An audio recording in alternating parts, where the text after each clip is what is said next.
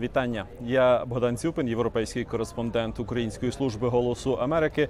Зараз розмовляю з вами з Мюнхена, де на наступні три дні збираються світові лідери і фахівці з питань безпеки для того, щоб обговорювати ну, найголовніше, як відновити сподівання на мир у Європі і врешті світу. Організатори цієї конференції в оприлюдненому звіті наголошують на очевидному, що після 90-х років і початку 2000-х, після тієї епохи великих сподівань на мир, а також зростання добробуту у багатьох країнах, таких як Китай і Росія, зокрема, зараз настала нова епоха епоха песимізму.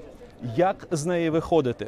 Про це ми будемо чути зокрема і від президента України Володимира Зеленського, якого очікують тут вперше з 2022 року. Тоді він виступав у Мюнхені е, буквально за кілька днів до російського вторгнення. Очевидно, ще не знаючи напевне, що відбудеться. А 2023 року український президент був змушений звертатися до учасників цієї конференції з допомогою відеозв'язку. Що буде казати український президент? Що будуть говорити інші лідери і фахівці тут у Мюнхені? За цим стежте на сторінках Голосу Америки українською і в програмах Голосу Америки. Брифінг, час тайм і студія Вашингтон. До зустрічі.